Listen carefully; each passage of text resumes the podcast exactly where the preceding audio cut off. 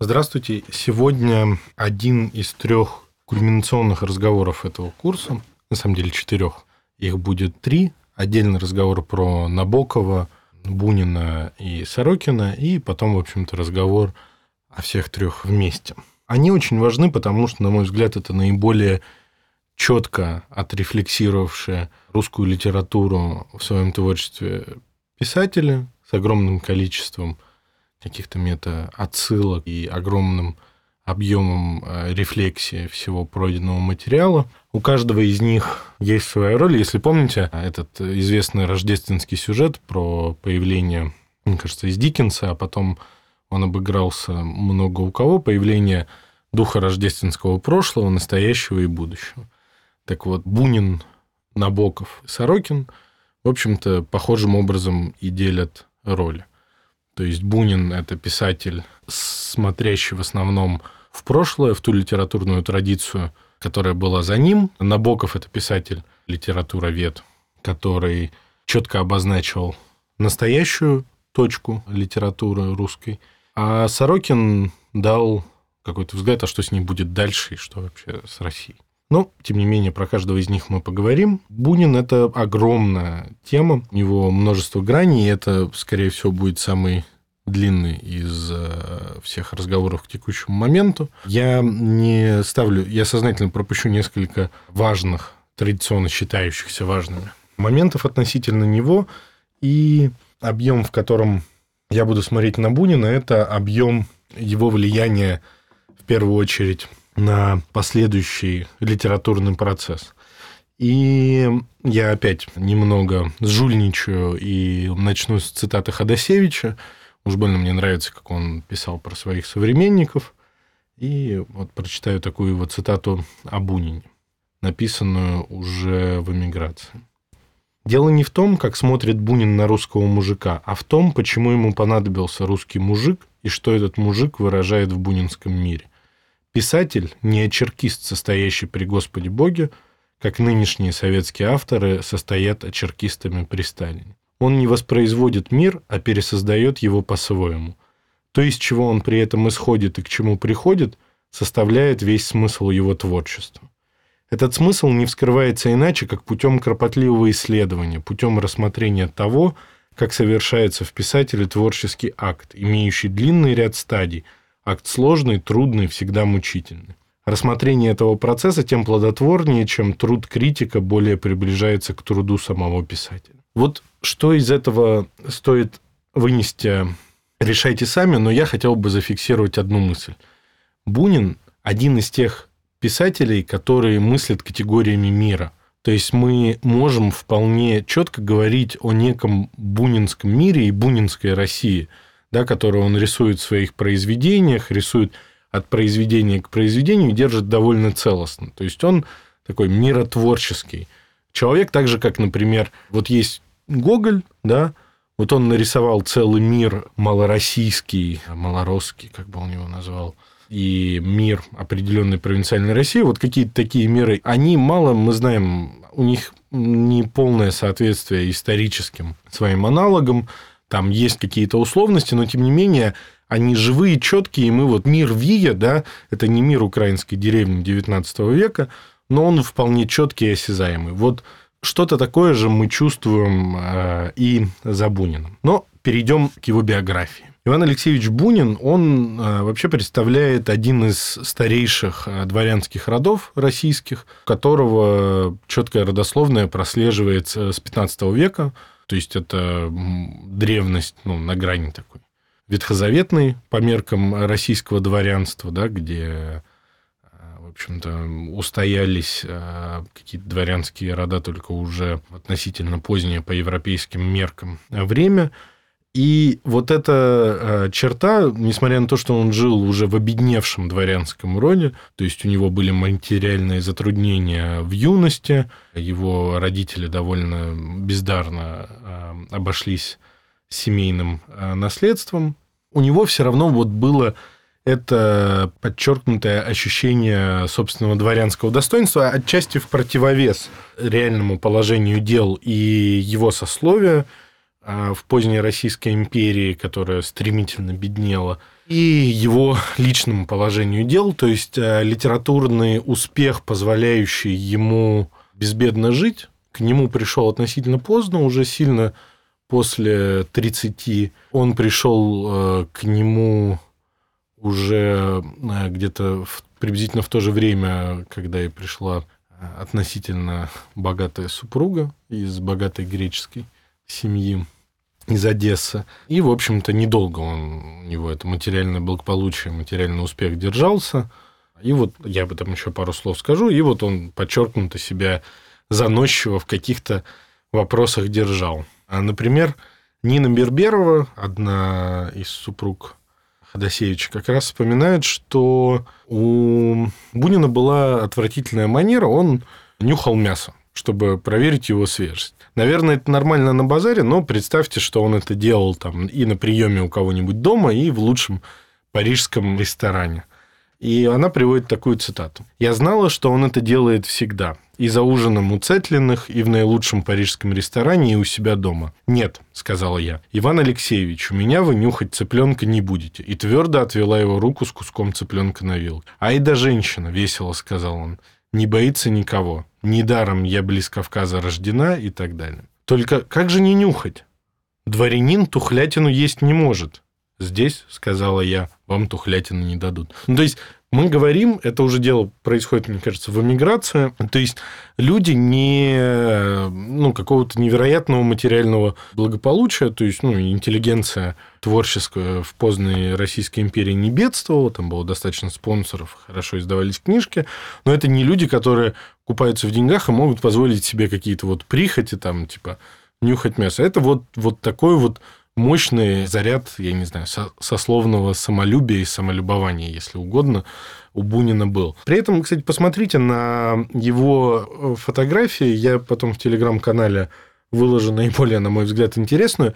Это фотография с э, вечера, когда ему вручали Нобелевскую премию. Рядом с ним стоит Бор, Дирок и еще кто-то третий, не вспомню сейчас, Эйнштейн, но какого-то такого же калибра физик. Вот их стоит четверо. И это выглядит вот на самом деле как очень показательно. Вот трое этих физиков, они стоят как-то криво повернувшись, криво ухмыльнувшись. То есть видно, что ну, они, ну, ботаники, они все относительно молодые, ботаники вот пришли на какую-то пафосную вечеринку, неуютно там немного себя чувствуют и нелепо выглядят на фотографии. Но Бунин, вот в нем вот можно отсечь просто с этой фотографии только часть с ним, и она будет отдельным портретом. Он смотрит прямо на фотографа. У него там повернута его рабочая сторона лица. То есть он блестяще себя держит и блестяще себя чувствует. И по всем вот фотографиям, оставшимся от него, это очень четко видно. Вот о человеке такого некоторого снобизма и достоинства мы, в общем-то, говорим. Если вы вспомните, я похожие характеристики давал Набокову. Да, не очень случайно мы еще будем говорить о том, как эти два литератора связаны между собой. Ну, и, в общем, вот это дворянское самоощущение, конечно, у них было общим. В 17 лет он пишет э, свой первый стих «Над могилой и над соном». Я ужасно извиняюсь за свои декламаторские навыки, но я должен его прочитать, потому что, в общем-то, он много позволяет понять про Бунина. Бунин пишет, внимание, пишет это в 17 лет. Да? И это первая его опубликованная вещь. Стих вот такой. А, извините, Нацон – это забытый сейчас, но, в общем-то, в конце XIX века, наверное, самый популярный поэт в России. То есть это вот что-то такое удивительное. То есть он гремел, его знали все, читали все, но вот как-то в следующую эпоху память о нем не перенеслась. Угас поэт в расцвете силы, заснул безвременно певец. Смерть сорвала с него венец и унесла под свод могилы. В Крыму, где яркие небо своды, да и кончил годы. И скрылись в урне гробовой его талант могучий, сильный, и жар души любви обильный, и сны поэзии святой. Он мало жил, но благородным, служил искусству с детских лет. Он был поэт, душой поэт, а не притворный, не холодный. Могучей силой песнопения он оживлял мечты свои. В нем сердце билось вдохновением и страстью искренней любви. Корысть и ненависть глубоко он благородно презирал. И, может быть, удел высокий его всей жизни ожидал.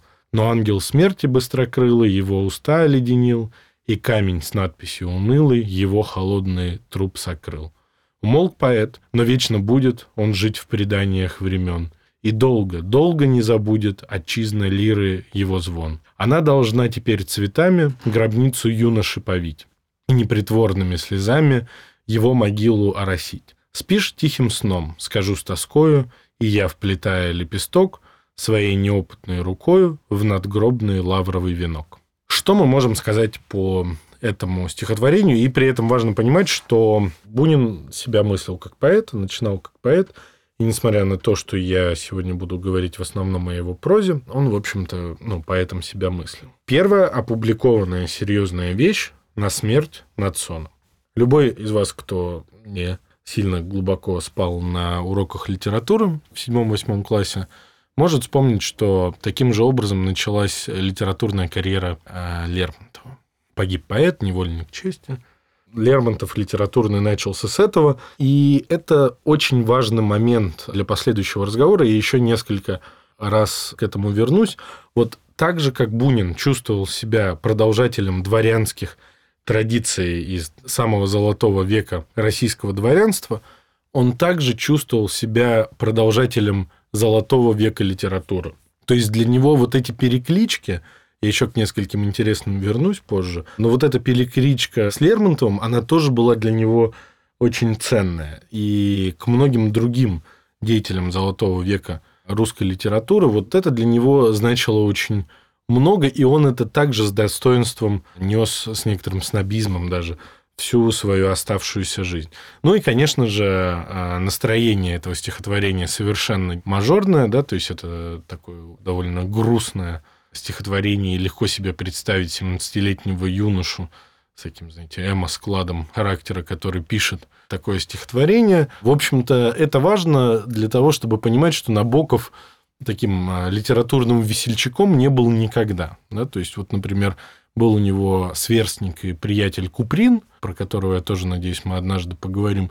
Вот он, в общем-то, сохранял какую-то долю оптимизма и был довольно юморным, кроме нескольких эпизодов. Бунин таким никогда не был. Вот этот такой снобизм а, в сочетании с грустью его всегда характеризовал. Его первый сборник стихов был издан в Орле, никакого особенного внимания не вызвал. Бунин на этот счет очень переживал. Я здесь э, хочу вернуться к мысли Олега Ликманова, которую я услышал в его лекции по поводу того, что критик из местного журнала «Наблюдатель» написал, э, что стих господина Бунина гладок и правилен, но ведь кто же нынче пишет негладкими стихами?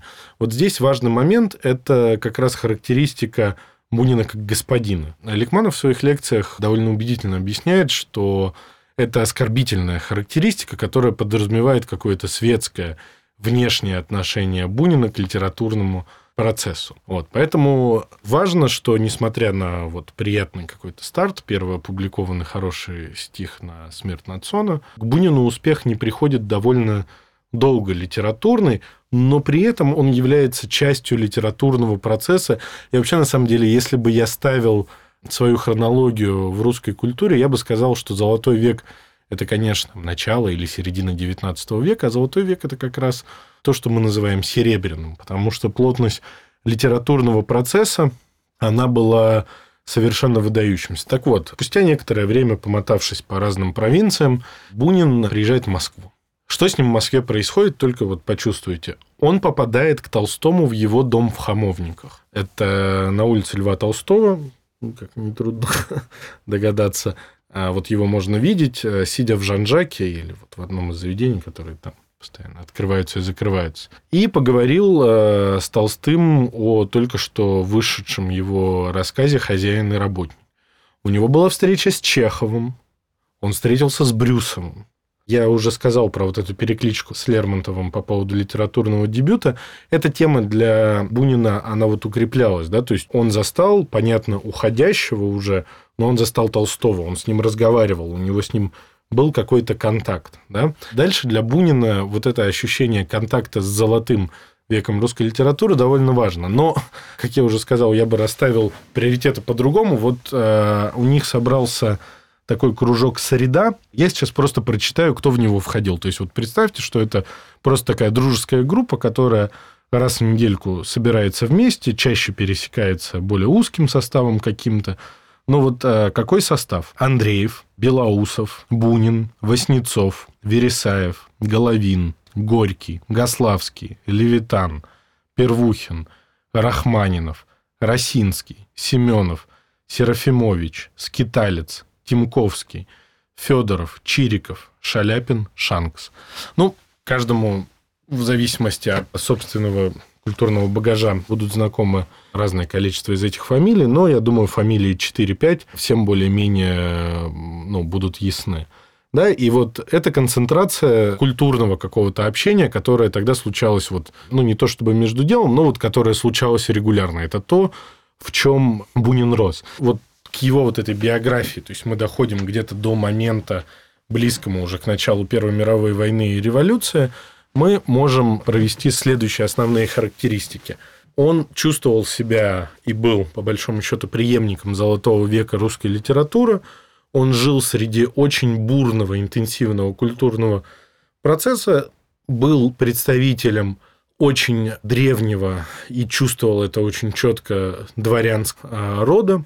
И вот с этим мироощущением он складывается как э, успешный литератор, к нему приходит э, довольно серьезный успех, он очень известен, и э, прежде чем мы перейдем дальше по хронологии, к тому, как э, он себя чувствует во время Первой войны и революции, поговорим о его связи с Жуковским. Это на самом деле вот из всех его линий связи с золотым веком русской литературы это самое, самое неочевидное, самое интересное и мощное. Бунин даже собирался написать книгу про Жуковского. Кто такой Жуковский? Воспитатель Александра II, один э, из, э, точнее, это первый русский поэт романтического направления, вдохновитель и ментор в определенном смысле Пушкина. И на самом деле он э, генетически Бунин, и он должен был зваться Буниным.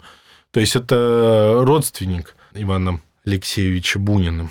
Как эта история случилась? Она случилась следующим образом. Во время одной из э, русско-турецких войн среди пленных, когда штурмовали турецкую крепость Бендеры, среди пленных оказались две сестры – Сальха и Фатима. И взявший их в плен капитан подарил их своему приятелю, помещику Афанасию Бунину. Одна из них умерла, Сальха через некоторое время стала нянькой для детей помещика и его любовницей, и родился сын, которому дали при крещении фамилию там у них был какой-то э, приживало в их поместье, киевский помещик Жуковский. И, в общем, он согласился записать ребенка на себя. Ребенку обеспечили образование, какую-то карьеру и дворянское сословие. И вот, в общем, вот этот человек, с которого часто отсчитывают начало золотого века русской литературы, в общем-то, он является непосредственным а, родством Бунина, который мыслил себя где-то вот э, принимающим и завершающим эту литературную традицию. Что происходит дальше? Дальше случается революция. Мы в один из прошлых разов, говоря про Бабеля, мы обсуждали, как писатели его поколения воспринимали революцию, что для них это был эпизод взросления. Так вот, для Бунина было все по-другому. Он уже был зрелым человеком, который ну, в общем-то, состоялся. У него дальше должна была случиться такая зрелость патриарха, всеобщее уважение, спокойствие и ну, там, спокойная смерть. Случилось не это. Его мир совершенно перевернулся, то есть ему было в районе 40, когда это все случилось. И он, в общем-то, очень последовательно не принял революцию и не принял большевиков ни в одном из аспектов. То есть было много. То есть был Блок, который принял революцию и написал поэму «12», как там было, в белом венчике изрос впереди Иисус Христос, да, за, ну, эти строчки ему много кто не простил. Были те, кто как-то пытались уживаться, были те, кто эмигрировали, и потом, ну, вот Куприн, например, один из ближайших друзей Бунина, перед смертью вернулся в Советский Союз в 1936 или в 1937 году, как почетный патриарх, его обеспечили квартирой, медициной и дали спокойно умереть.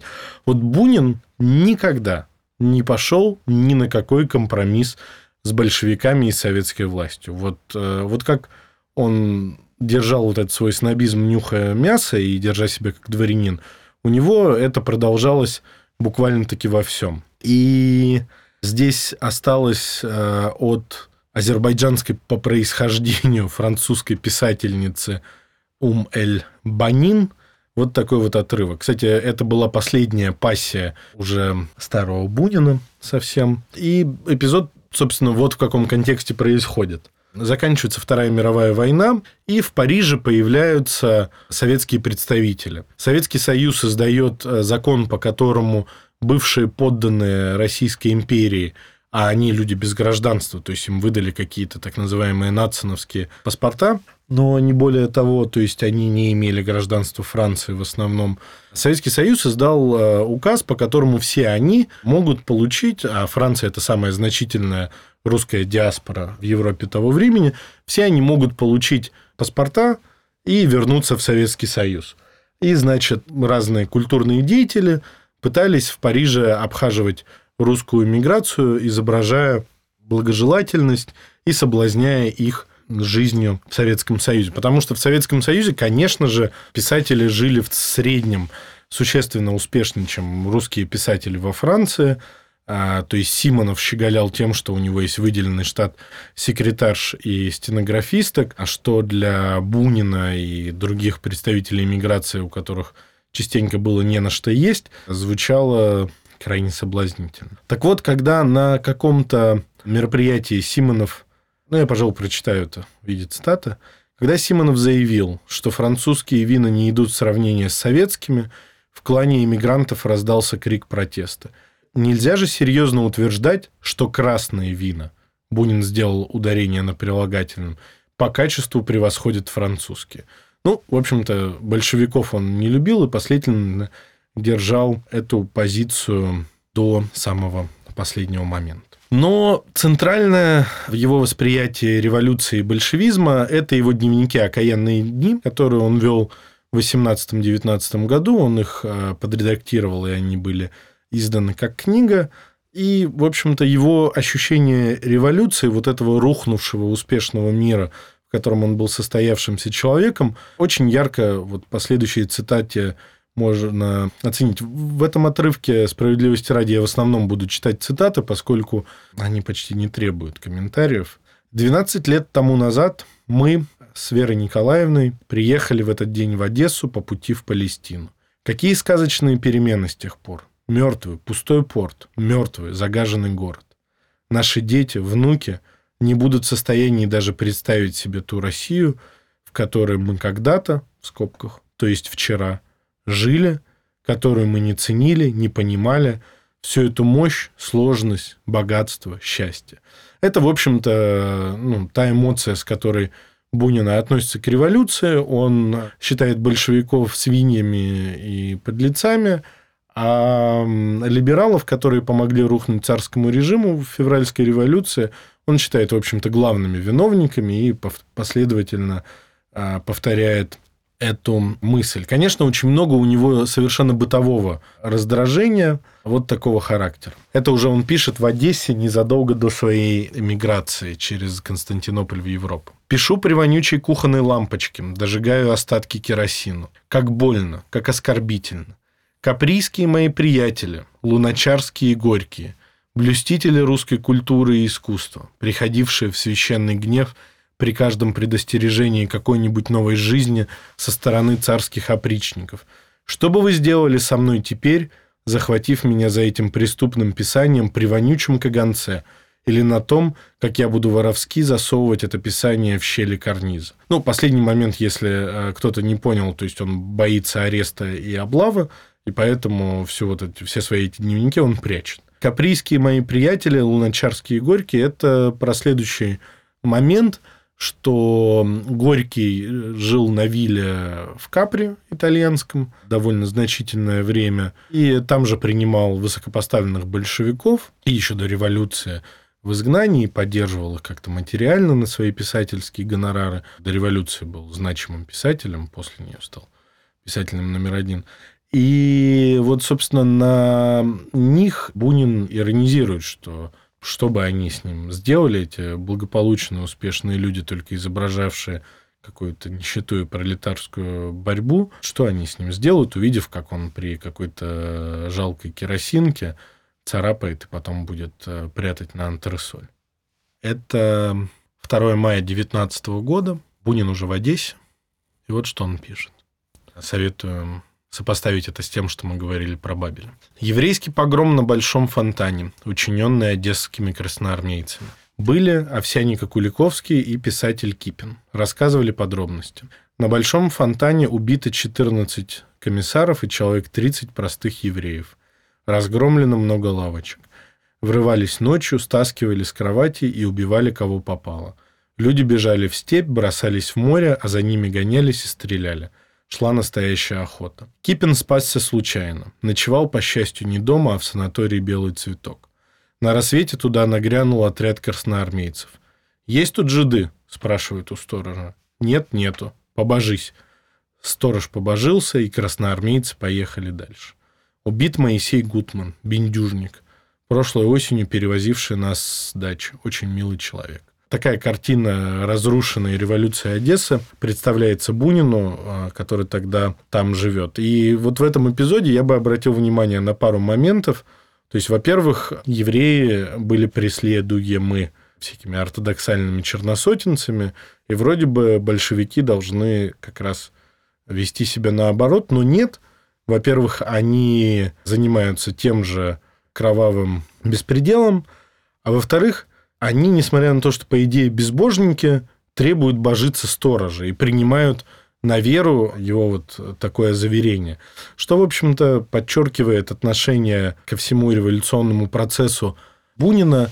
Он не принимал за ними идеологии, то есть они для него были не борцами, они были для него просто бандитами с азиатскими рожами, которые вот вылезли откуда-то непонятно откуда, и вот все хорошее русское и благополучно взяли и разрушили. А все идеологии – это просто вот непонятно что.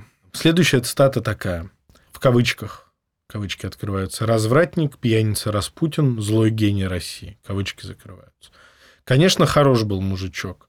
Ну а вы-то, не вылезавшие из медведей и бродячих собак. Здесь Бунин, в общем-то, адресует значительную долю претензий за революцию, гражданскую войну либеральной интеллигенции того времени – которая... У, у него, а, почитайте, в «Окаянных днях» есть много цитат в эту сторону, когда он, сидя вот в этой полуголодной Одессе, ожидая э, эвакуации, вспоминает, как кутили во время войны в ресторанах, как было запрещено вино, а все были пьяны. «Медведь» – это очень известный ресторан дореволюционный.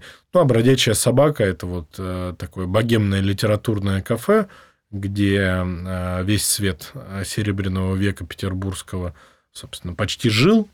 То есть даже Ахматова и Гумилев а, там проводили больше времени, чем у себя дома. И, в общем, эту претензию Бунин им и адресует, что вот вы валите на Распутина, валите на царя вину за революцию, а вы-то, в общем-то, что делали? Эту мысль он еще не раз повторит, поэтому давайте запомним. Следующая цитата 5 марта, это еще Бунин в Москве. Сера, редкий снежок. На Ильинке возле банков туча народу. Умные люди выбирают деньги. Вообще, многие тайком готовятся уезжать. В вечерней газете о взятии немцами Харькова. Газетчик, продававший мне газету, сказал, «Слава тебе, Господи! Лучше черти, чем Ленин».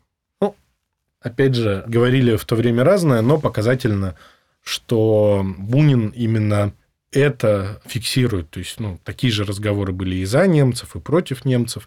Я уверен, что в Москве того времени. Но вот Бунин фиксирует именно это, что ну, показывает, что ему, собственно, из этого ближе. И, как я уже говорил, вот это неприятие всего советского и в культурном, и в государственном плане он проносит во всей жизни, ну и полностью фиксирует. Еще иронично, что На углу Поварской и Мерзляковского два солдата с ружьями. Стражи или грабители. И то, и другое. Иронично, что вот место, где вот встретил этих солдат Бунин, и он потом говорит, что он вообще до ужаса боится этих солдат, потому что они его могут и убить, и ограбить. Вот это место, я не поленился, нашел этот перекресток, оно, в общем-то, в нескольких совершенно шагах от места, где сейчас стоит памятник Бунину. В Москве он вот в самом центре, на Поварской улице, э, в нескольких шагах от Нового Арбата. Это место расположено. Такая вот ирония историческая.